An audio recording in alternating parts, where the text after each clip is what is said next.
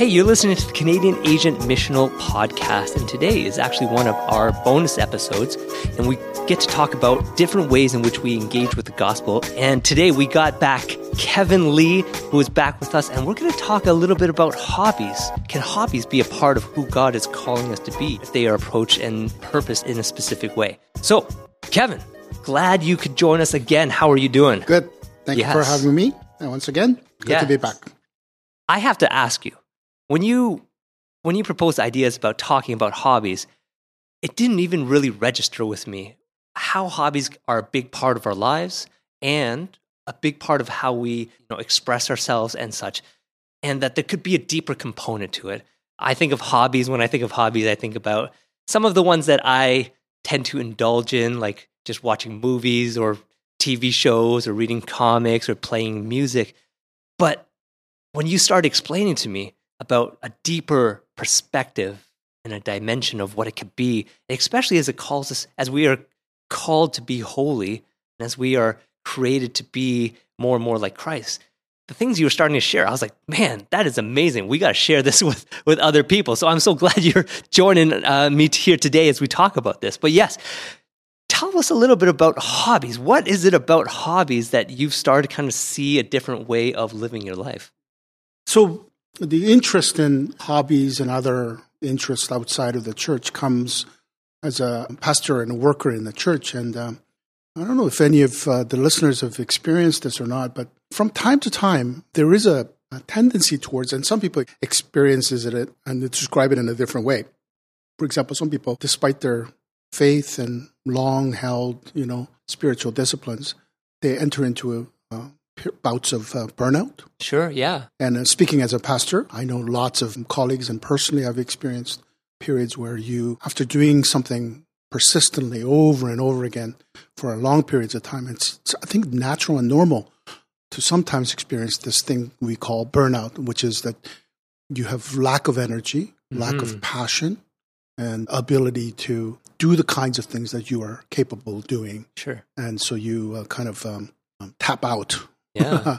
Uh, Got nothing left. nothing left to give and what whatever that you engage in becomes unproductive uh, uninteresting and people who see you and and hear you also experience the same thing they don't get anything perhaps out of out of what you had to say or t- taught or Sure. burnout is one of them but but the other even if it's not a burnout there are times um, and i think christians experience this a lot uh, dryness as they call them Yeah. Uh, spiritual dryness Sure. so that that fervor, that passion with which you worship God and love God, um, becomes waning, or that that you know that the mountaintop experiences, that spiritual experiences that you might have had, you're no longer there in that place, but you feel dry Sure. in terms of your worship. Um, prayer life becomes often the key area Mm. when people experience dryness where you're you may be praying but you your prayer is rote short and curt uh, if that's an english word people use anymore um, We're using it today. yeah and uh, you, you know it even as you pray you recognize oh man what's happening here um, and then in extreme cases where you you don't even want to pray Sure. anymore.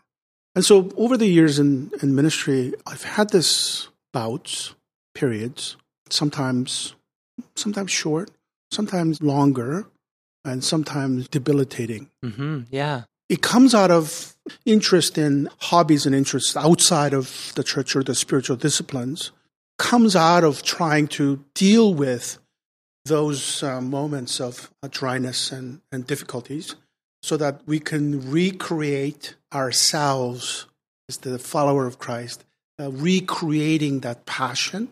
Mm. And, and that word, the play on the word is, is interesting because um, recreation, if you hyphen the re, the re, has that recreation. Yeah, that's so cool. Yeah, it is kind of cool, actually. And so, recreation, things that we call recreation, whether it's sports or you know, video games, are huge. The last video game I played was called Pac Man, I believe. no, no Pokemon Go, not wandering No, around I- the streets of downtown. no, I, I never made it that far. Uh, Pac-Man was uh, was it. Um, anyway, these recreational activities and how these recreations and hobbies can be a recreating events Yeah. that help you through dryness, burnout, sure. difficulty, and just lack of energy and passion for worship and prayer. Yeah. I really like the way you're describing it right now because you're pointing to something that can be rejuvenating, can be life giving, and not just escapism, not just something that is selfishly only for oneself in terms of like, oh no, this is mine, this is, has nothing to do with my faith or or or whatnot. But you're pointing to something deeper. You're hmm. pointing to something that is done with intention and something that does, in a sense, reform you into who who God is calling you to be, and that's that's huge. But I, I don't think a lot of people think that way. Yeah, absolutely. So I come at it kind of accidentally or serendipitously because um, I grew up out of kind of Puritan background. So I became a Christian in the Missionary Alliance Church, which is a wonderful church, by the way, in denomination, but tends to be theologically conservative. And then later on, I followed my parents into Korean churches, and then my first charge and call to a church was a Korean church. But those those churches tended toward classic Christian practices, right? Okay. So, what I mean by that is that spiritual disciplines are things like prayer, worship, fellowship, hmm serving, mission, outreach, and, and of course, reading the Bible becomes the classic core foundation of the Christian life. hmm And so uh, they become the main drivers of recreation. So those are the activities we, which by definition recreate you, and so mm-hmm. they become the recreational activity that that that rejuvenate you and so forth. It's so interesting you talk about it like that because when you mention those practices, often I don't think of the word recreation. I think of the word disciplines. Yeah. Spiritual disciplines, as they're often kind of labeled Yeah. under, right? Yeah. Yeah. And so so there is kind of a hardcoreness to them when you define them as disciplines. I mean, discipline sounds like hard work. Yeah. Sounds like you're sweating. Yeah, sounds like it's a thing that we have to do because it's good for us, and therefore it requires discipline to engage them. But Man, it's really- like it's like eating your vegetables. You got to right. do it. It's just good for you. You just Yeah. got to. but that's not really at the heart of worship, is it- Or, or even a prayer life, or doing devotional reading of the Bible and all the rest of that. But anyway, that kind of classic spiritual disciplines model always existed. But the when you combine it with the Puritan model with it, it becomes exclusive. okay. Okay, so what I mean by Puritan is the large group of Christian tradition uh, wanted to maintain purity within within a sinful world, and and they made a huge impact in the um, in the North American uh, culture and and Christianity as a whole. But what Puritans usually tend to do is that they tend to uh, divide sacred and the profane, Right. the binary world where one is sacred and one is um, profane or Yes. impure Secular. Yeah. secular Yeah. is another word. So, for example, First John chapter two, I think it says, you know, you have to hate the world and all that is in the world. If the love of the world is in you, uh, love of the Father is not uh, Right. really present. So, you combine a classical Christian spiritual discipleship model with Puritan influence, and you got a wonderful cocktail of theology that says all the things that world offers makes you into the world's image Sure. and the the things that the church classically has taught becomes the only recreating events that should be followed Right. yeah. And so my journey of discovering what recreates me and finding those activities that are recreational in that sense Mm. of rejuvenating me, driving me closer to God, helping me to experience God comes with that caveat of guilt. Oh my gosh, love of the Father must not be in me because I love these things that the culture, Sure. uh, particularly the secular culture, is teaching me. So, I, I mean, I'm not sure how many of your listeners have that kind of background where your discipleship has been directed more and more towards eliminating Sure. worldly connections Right. and connecting with classic spiritual discipline taught by the church, which is worship, prayer, evangelism, study of God's word, Right. and worship, and etc. And of course, those classic spiritual disciplines, there's value in them and nothing wrong with them. But, but is there a way whereby one can find recreating Sure. power both within the classic spiritual disciplines but while engaging in the in the activities and things that that the world offers that um, that give life Yeah. and re- remakes us into that image of of God Sure. that we were made to be. in just conversation with a lot of people, I think uh, within their own journey with Christ, there normally is a point in life where some people have categorized things in terms of like, okay, well, I was doing this, but it was you know, drawing me away from God. Like even those who grew up maybe in the 80s or 90s, this is kind of more popular in the church, where they categorized things and said, this, these things are corruptible, or like these things will corrupt you, and these things are good and sacred, right? Once again, that binary, that division, that dichotomy, right? And so I remember there was a, a movement way back in the day where it's like, oh, secular music, secular music is going to drive you to the devil. And so, hey, get rid of all your CDs, get rid of all your tapes, go for it. Just like, and like, I heard a lot of people thinking back now, like passionate followers of Christ, thinking back, they're like, oh, what was I doing like that? But, but you know what? I, I, I was kind of rebellious as a kid. I was like, I'm not giving up punk rock. I'm not giving up rock and roll. I love rock and roll.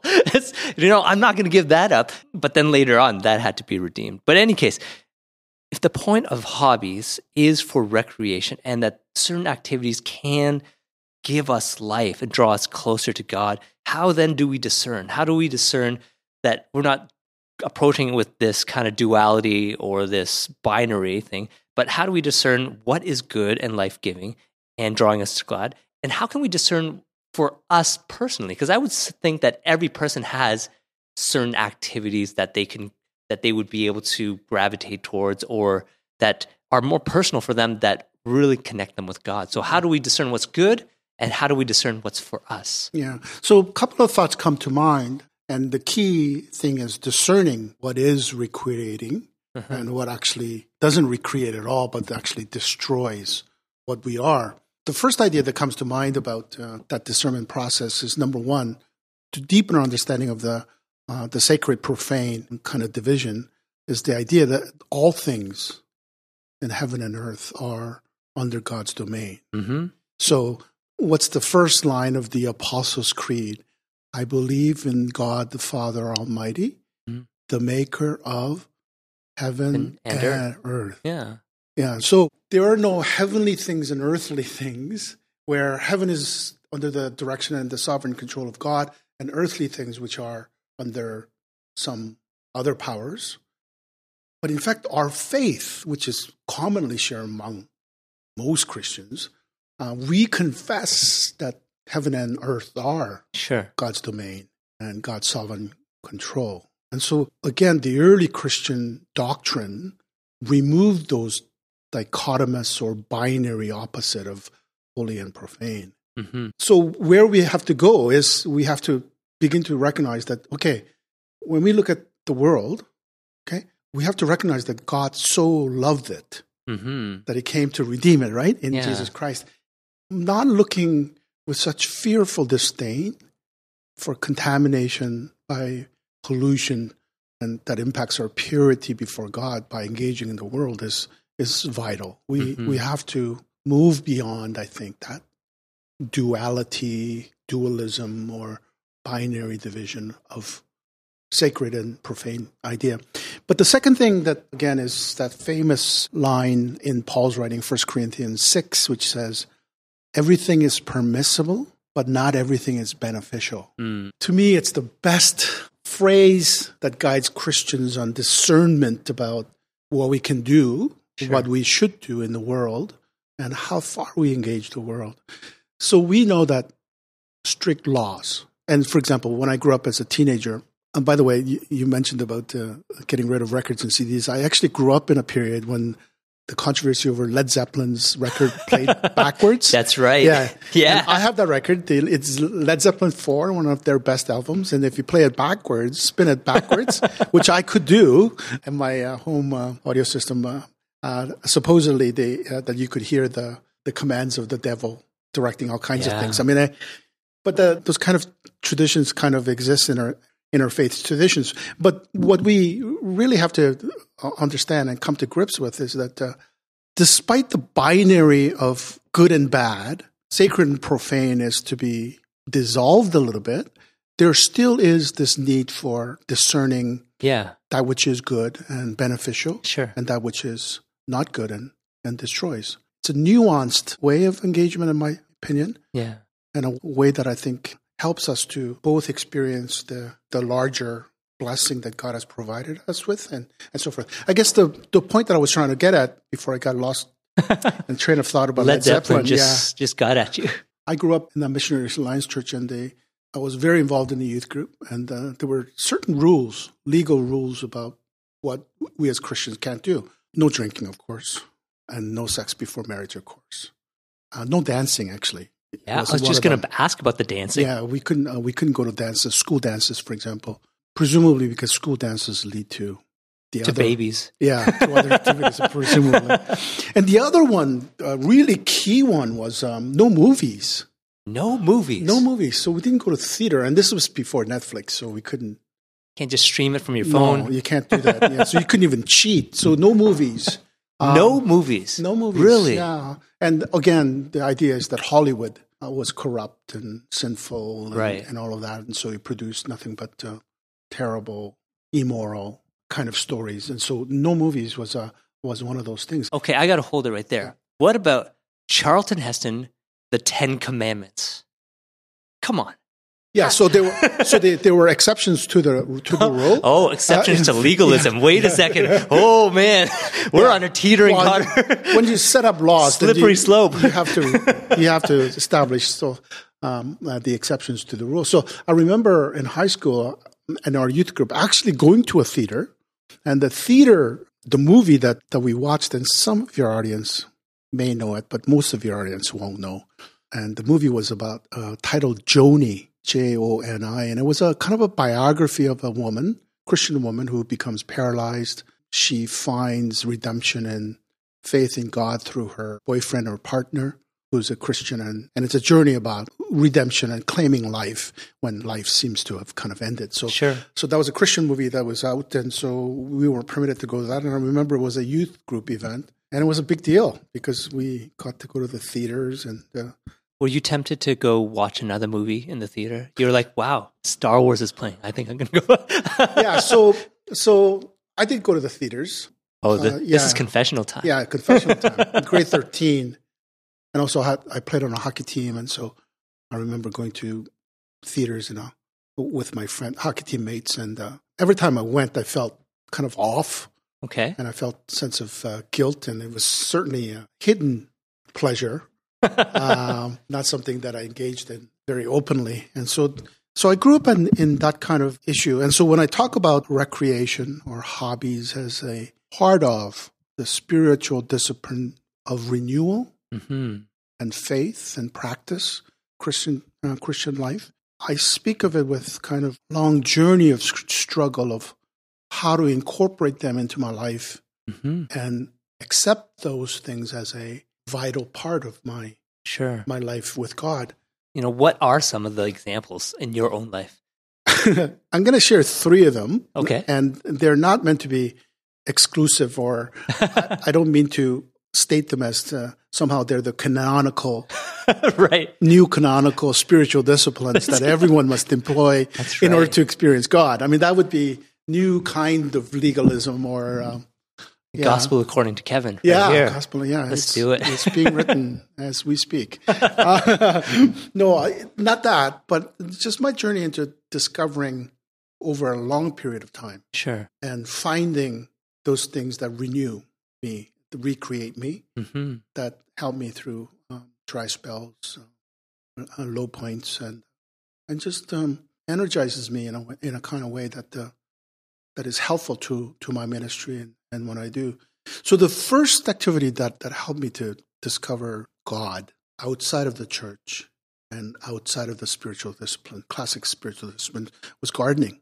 Okay. And how it started was that I was a typical kid uh, when I lived under my parents' roof. I cut the grass and did the chores outside begrudgingly, only because that was my duty, but never enjoying it. And whenever gardening was done, it was always done by my parents until I bought a house. and when I bought a house, the uh, front and back garden had one shrub, very sad looking shrub in the front of the house, and one sad looking shrub in the corner of the, the house. And, uh, and uh, my mother, who's a, who has a green thumb, who couldn't revive a twig into a bush, offered to help me regarden the, uh, the house that we bought. And so, uh, so that's how it started. And mom took me to the nursery to buy plants, and uh, she told me how to mix the plants, what to plant where, how they grow. And so she really just kind of uh, led me through how to do the gardening part. At first, it was uh, it was work. It was dirty, and it's hard work. I don't know if people. I don't know if people realize how physical work gardening actually is. If you really do gardening in a in a kind of serious way. And a couple of hours gardening is a is a workout. uh, I think some people recognize it. That's why they don't do it. that's correct. Yeah, it's. I mean, it makes you helps you with flexibility because you got to crouch down, bend down, and it helps you with strength because you got to lift. There's a lot of uh, physical component. Anyway, what happened is that over the years, I just kind of every spring I I went out to the garden to to redo them, and then I bought more plants and and planted them, and I liked the way it looked. And as they grew, there was this more sense of ownership to the plants. Yeah. Kind of a belonging to the plants. kind of a new relationship forms where you recognize that you're the nurturer, caregiver of this living thing. Yeah. And then one thing led to another, and, and the relationship, this sounds like a West Coast tree hugging liberal kind of stuff. but, but, you begin to uh, recognize that I had a relationship with these created beings, the plants, sure. that I had a unique position in relation to them. And that is that uh, I am a gardener who nurtures and cares for the flourishing of this this life. Yeah. So that it can reproduce, that it can produce flowers, and that it could it could grow, strengthen itself, and that I had a vital vital part in that. And then that kind of became the, the spiritual focus, the, the spiritual connection to the gardening. Gardening at the beginning was just a necessity that I, I needed to do for my house, but it became a, um, there was a spiritual connection to it now. And the spiritual connection is that kind of analogy between God and my relationship to sure. Him and how He nurtures and cares for me. Mm-hmm. And He constantly works towards flourishment of my life. Sure. So now, in turn, I'm flipping that relationship and I, I do the same for it. And the degree of pleasure, and again, this sounds so geeky, even if I, even as I say it, but, but the, the degree of pleasure that I receive from the plants that I nurtured and cared for when it flowered, absolute joy, seeing the flourishment. Yeah. Was a small portal through which I get to experience what God yeah. actually sees in me. Yeah. You know, how much pleasure yeah. God sees in my flourishment. Yeah. Which is a, you know, I, I'm an a- Asian dude that grew up here as an immigrant. and so we don't get a lot of that kind of emotional stuff in the in the growing it's, up. It's not a part of the normal vernacular. That's right. That's yeah, yeah that we is true. We don't hug it out too often. And um, I mean, I, am speaking stereotypically. Of course, there are lots of Asian families yeah. that are warm and encouraging. But uh, you know, I grew up in a classical Asian family where correction was the norm expression of love, mm-hmm. not affirmation or sure. you know you did good. Uh, so that language doesn't exist in me, and so that language of utter joy of seeing that which you care for and celebrating its its being was a language that I learned in the garden. Sure, yeah. Yeah. There's that kind of um, enormously costly beneficial grace that came out of the garden unexpectedly. Wow. That's so cool. Yeah. It's like you get a taste yeah. of of the heart of God. Yeah. through gardening. Yeah. And perhaps that's one of the ways in which we can think about our hobbies. Does it Yeah. draw us closer to God and help us to, does it depict or reflect God's love for us? Yeah. That's, I think that's a great way of kind of thinking about it. Yeah. So every time I go to the garden now, which can't come fast enough, in my opinion, those Canadian winters are just a killer. But uh, when I get back out there again, and yeah, it doesn't seem like work. It feels like a prayer place. It feels like a devotional place Mm. where I get to flip the position, and yet I feel this this connection to God and what He must be feeling and uttering to me, even as I express that feeling and- those words to the creatures that I love. yeah. and and to be able to hear that is just, uh, for lack of a better word, it's magic. It's uh, it's uh, special. And the other the other part of it is uh, the beauty, the beauty in its diversity. Uh, Sure. again, this again directly goes to my upbringing. Again, classical Asian family, and so conformity becomes even if the word is not used, conformity becomes a driving force. So that is that uh, there is a certain conformed way of doing certain things and hmm conformed way of being something, whether it's a dress, how you dress, how you talk or behave, how you function. So, Asian cultures, at least the one that I grew up in, the Korean culture, there is a conformed way in which everything is to be done and lived, right? Mhm. So, the conformity cultures has many benefits and does amazing things, but what it can destroy and kill is the sense of uniqueness and the diversity of the Yeah. individual being. When you go in the garden, you immediately notice that the you know, the conformity rule or unity, the need for everything to look and be the same disappears quickly. Right. Especially the kind of gardening I like to do. I mean, they are like the French gardening, for example. Classic structural French gardening is uniform, right? Everything is same height or different heights and same shape, and they cultivate it, manicure it to a T. That's one type of gardening. The, the kind of gardening I do is the, the more English garden, which is more kind of natural looking, Right. where you plant different things uh, and you coordinate their placement in such a way that brings diversity to it, right? So the mm. more the color, more different the plants are, the more beautiful the garden becomes. Sure. And so garden became that place of again reaffirming the beauty of the thing, even when it doesn't look the same as the other. Right. Plants are white, flowers are yellow, they're small and tall. Sure. They grow in every variety and, and exhibit different colors, and yet each one of them is just absolutely stunning and beautiful in its in its own way. And there's no call for nothing in the garden says that you must be this in Sure. order to belong. And so, in a strange way, I I overcame disabling kind of correction to conform to a certain standard and to be able to embrace Yeah. the different being that I am. My Sure. color, my color is unique, and it's okay. Yeah. My way of doing things is okay. I flower later than other plants, and that's okay. And I achieve certain height that others dwarf, but that's okay.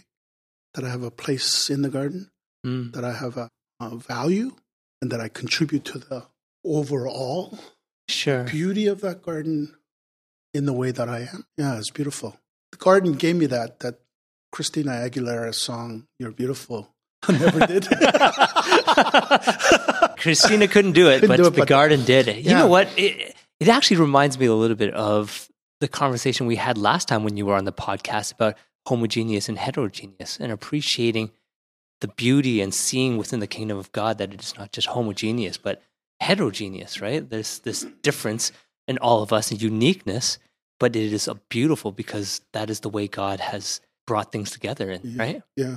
So let's take off on, on a little tangent about that a little bit more because there's an interesting point about this. The, again, once again, just kind of moving from that traditional classical place to finding my own voice and finding heterogeneity as a as a place that's okay in regards to classical disciplines. Um, for example, devotions like daily devotions. Mhm. Like I, I remember growing up in every place that I've been, always this presentation of the classical disciplines to read the Bible in the morning Mm. or do daily devotions, I think is the classical term, right? Where Sure. you read a passage of scripture or a section, you pray, and then you go off to do your work or whatever it is. That, but I've always struggled with the daily devotional, even when I was in a Korean church where there's a 6.30 uh, morning worship every That's right. every day. Morning prayer. morning prayer, and every pastor has to attend those things. And so I did that for, for a number of years. And but I always struggled with daily devotions, and I felt guilty that I, I wasn't as regular or did them as a disciplined way as as I needed to. Then one year I read a book, and I think it was um, John Stackhouse Jr.'s book, but I may be wrong about that. But the author talked about that the devotional thing, and he said he also struggled with daily devotions, and he discovered that rather than a deer, and he was describing himself, rather than a deer who pants for water every morning, he discovered that he was much more like a camel who took a huge cup of water and didn't drink again Wow. uh, Cool. for a number of days. In other words, the daily devotion wasn't the vehicle that connected him to God, but rather his approach, devotional approach, was to to delve into a deeper study, which may not have always been the, this, you know, reading of the Bible at the breakfast table, but Sure. but a concerted study that took him into deeper reflections and thinking throughout the day and so forth was the vehicle through, through which and I, that was like I almost cried reading that Yeah. um, because it was so wonderful to hear someone else struggle the way I have and find a different, diverse way in which they connected to God. I said, yes, I'm a camel.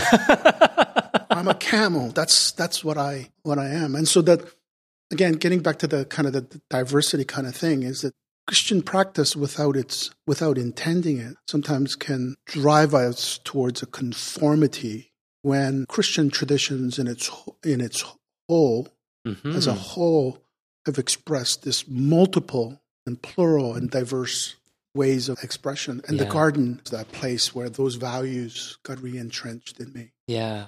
Highly recommend garden. Very nice. And I think I think you're actually pointing to something that is much needed in terms of we need to hear this as well because sometimes to prescribe that this is the only way which we can grow in our relationship with God and say, well, you have to read your Bible and you have to like, you know, I'm not I'm not saying anything against reading the Bible. I of course believe in reading the Bible and being in God's word. Uh, but you know, for something like devotions, for someone who feels that like, oh, I need to do my devotions every day and it has to be for you know this amount of time, the, the sense of guilt when we're unable to do it drives us further away from God That's right. Than towards God. And I'm I'm glad that we're having this conversation because yes, the word of God does have a place in his life, but also there there are other activities in which we can do that draw us closer to the heart of God. And it is just something that much like that is something that is much needed to to be heard, right? So it's not to dissuade people who find life and spiritual connection to God through daily devotions or Right. the classic spiritual disciplines. And by all means, you know, continue to do so. But uh, for those of us that do not, there is other ways in which one can connect, and that's Sure. okay. Yeah. And that diversity is the classic expression of the garden. We don't ask every tree to look the same, um, although there's commonality to them. We really do celebrate the, the diversity of the of the created world, and it teaches us something about the nature of God. hmm The nature of God is that He loves these unique and diverse and wildly different creatures that Sure. He has made, so that's a wonderful, Yeah. wonderful thing. Yeah, do you have a couple other Yeah. examples in your life in which you find that is very life giving and, and recreating for you? hmm So the the other one was um again almost classically stereotypical Asian hobby, middle aged man. Because uh, the next one is uh, photography. And, I don't think it's only for middle age. We see a lot of younger people getting into photography. Like in high school, they have a class on photography. And I was like, where was this when I was in high school? Yeah. How it started was it wasn't through a f- smartphone, but we started doing these ministry events. One that was in particular was the Just for Kids Day Camp. I wanted to record the wonderful smiling faces of the children, and I wanted to share them with the congregation, who by and large didn't witness the the events and so forth. And so what I did was I started taking pictures, and I had this you know Sony small Sony traveling camera that we had for years, and so I started taking pictures with them, and, and I discovered that the pictures that came out, even though I didn't know anything about taking pictures, I was just taking snapshots of, of different things. The pictures actually conveyed a story and captured a moment in a way that told a story. Even when I was present in the event itself, the ph- photograph had a wonderful way of recording a sense of that moment Mm-hmm. and um, retelling that story. So it's like a witness, and that's again, again, connecting back to the to the scripture is that the, uh, we have we have a Bible that that encapsulation of that event Yeah. or events. That when we read it, and when we draw it in as a mental image, that we recall. So it's a witness, and that's what pictures do. There, it's a witness of an event, of a story, and it does tell a thousand words. Sure. Yeah, and good photograph, especially well composed, well planned, uh, thoughtful photographs can be incredible in its uh, storytelling. Yeah, for sure. And so the connection to that storytelling or the narrative became important. Then I realized how lacking I was in terms of um, the skill.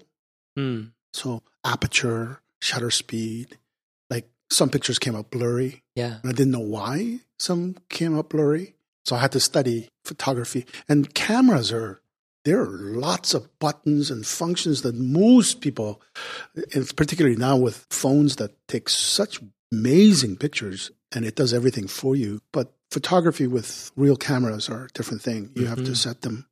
And it, it took me into a whole adventure of the art Sure. of it. And again, there's a spiritual connection that just like our Christian faith and journey, there is the surface.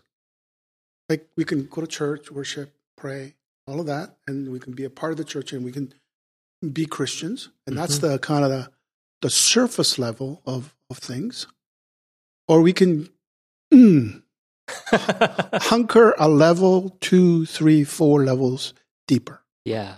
And then there's opens up another whole another world that's the same activity but at a different plane and level and depth Yeah. that For sure. that you get to engage in.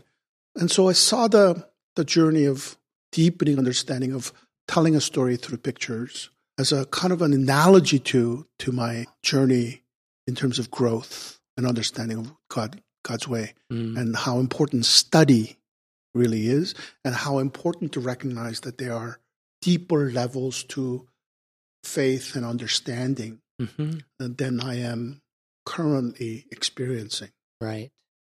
And also that that learning curve, the moments of learning where you have to read and listen to others becomes a discipline through which you are taken into that to the deeper levels of competency and deeper levels of understanding. And that's a again goes back to the discipline aspect of it. It's hard work. It's uh, time consuming, Yeah. but the benefits and the fruits of um, of that engagement is is worthy. And so photography became kind of um, storytelling, which is my job. Basically, as a preacher, is I'm recounting the story of Christ, Yeah. the Old Testament stories, New Testament stories, and I'm recapturing it for the uh, people with whom I preach. And so that it is an art. And so there's a kind of an artfulness that I appreciated about that, and the technical depth Sure. that's required to tell that story well. And so there's a like all kinds of direct analogy of it. But the primary blessing that again that was discovered serendipitously without ever thinking that that's what I'm after was this art of composition that photographers must engage in to take Mhm. good photos.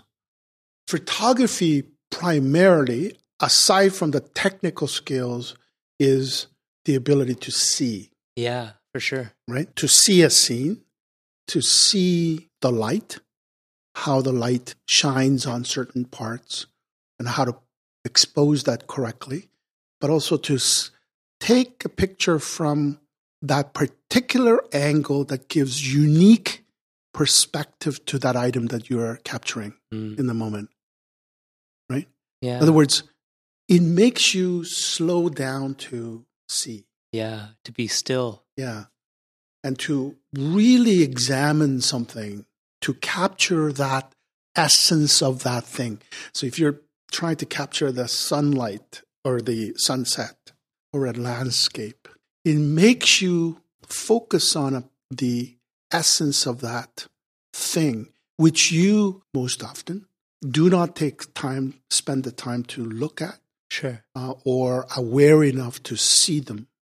So photography kind of as a discipline in essence taught me to to see the thing or experience an event in a slow down and in a different way than what appears on the surface of things. You and I live in a social media world Sure. where we react to something instantaneously. Whatever we hear, whatever is clickbaitable, we click yes. on it and respond. I mean, some people have uh, a, made an industry out of doing this kind of unreflective, immediate response, gut feel, expression of an opinion about a, about a thing. Photography and art, I think, in general, prevents us from doing that. Yeah. It prevents us to ferment Sure. a thing that we are observing, presents us with opportunity to see it in its unique perspective, which you are not seeing in the moment Right. which then changes the reality of that thing because you've seen it from a different angle and perspective. Yeah. Yeah, And then to be able to share that, to be bear witness when you take the shot, shot. then share it with someone else Yeah. and say like, "Hey, like, Yeah, what do you see in here?" And yeah, It's beautiful. yeah. So you can you can invite someone else to experience the story through that, and they they might experience something completely differently, and it's a very life giving. And the best thing about photography is that it's a mindful, Yes. artful exercise, right? Yes. So there is a composition rule, and it forces you to look carefully. It f- forces you to to observe carefully. Sure. So just on a walk somewhere, you have to watch carefully, and then find an angle that describes that essence in a in a way that is faithful to the beauty of that that item that you're encapsulating. Yeah. So, You kind of remind me of a famous photographer, and he'd been known for all like some great pictures that he had taken, but then he gave himself a challenge to only take one picture each day. And the discipline and patience and slowing down it took for him to be able to do that, he said he learned more about himself in in in doing that for one year. And in our technological age where you know as long as we have memory we can take a billion pictures in an hour and then finally just weed through and go through. But what would it be like to really just slow down to really bear witness to something? Think about those different aspects you were talking about and waiting being just present there and taking the picture i'm actually wondering what he really like the depths of what he learned about himself and about photography and in, in going through that. So, kind of to wrap up, I think there's so much to kind of think about about for our hobbies, and I think the last thing I wanted to kind of just quickly add to it, which is in the discernment process of of discerning through hobbies what gives you life and stuff like that. I think one of the uh, things you said earlier is like, you know, does it truly rejuvenate you? Does it really paint a picture of God? Does it help you connect with Him and and understand your relationship with Him in deeper ways? And I think one other way to kind of also have a measure of discernment in that is is I think the verse that follows after the one that you mentioned, which is everything is permissible, but not everything is beneficial. And Paul continues on talking about like everything is permissible, but I will not be mastered by anything. So not to be not to be looking at our hobbies as our only source of joy or happiness or coping mechanism. You know, for those with addictive personalities, just, just like they can easily be mastered by any hobby. I know that for myself. I, that's why I had to almost cut out video games because because I was getting so addicted to them, and and right now it's just like okay, if I play one game, I have to set certain amount of time for a certain amount of like just maybe one month to play, and then if I finish, then if I don't, then whatever, right? Um, but I, I enjoy games because I love the whole aspect of living into a story. But I can also recognize that with my own personality, it's so easy just to get just I can play one game after the other without stopping, which, you know, I've been mastered by something. Something has become an idol. The created thing has become the the God in my life rather than how does this reflect the creator and how does this fit into the rhythms of life that he has called me into in very life-giving ways. Yeah, it is that. I mean, you know, like in photography too, there's a problem of mastery and that is that the, you can get gas, GAS, gear acquisition syndrome, where photography becomes about Sure. acquiring the latest camera, Yeah. newest lens, or the most expensive lens, and so you, yeah, he can escalate into something else and so forth. So yeah, that, that's a, a excellent point. These are aids Yes. to to a connection, and so they're helps uh, that assist us in the in them, uh, but they're not the they're not the core or the only Right. vehicles uh, Yeah. that we connect with God. So yeah, you gotta you gotta do them with mindfulness and uh, and a sense of self control. Sure. But when you do, benefits can be uh, enormous. The one one other thought that I, I have for possible church ministry ideas, right? Sure. Is, is uh, how these kinds of things can be aids and benefit and a complement to the classic Right. spiritual discipline practices Yes. as a as a ministry uh, vehicle, and how it might be a tool that can be used from time to time as a as a means through which it helps people who may not always immediately gravitate towards those classical disciplines, Yeah. and how this can be a portal way into into experiencing God in a on a deeper way. But again, Sure. There definitely can be a communal aspect to this in which can complement the classical disciplines, but also at the same time connect with other people, connect with our world in in redemptive ways. I think that's you know that's part of the cool ways of dreaming about what the church can be. Anyways, Kevin, thank you so much for joining me today.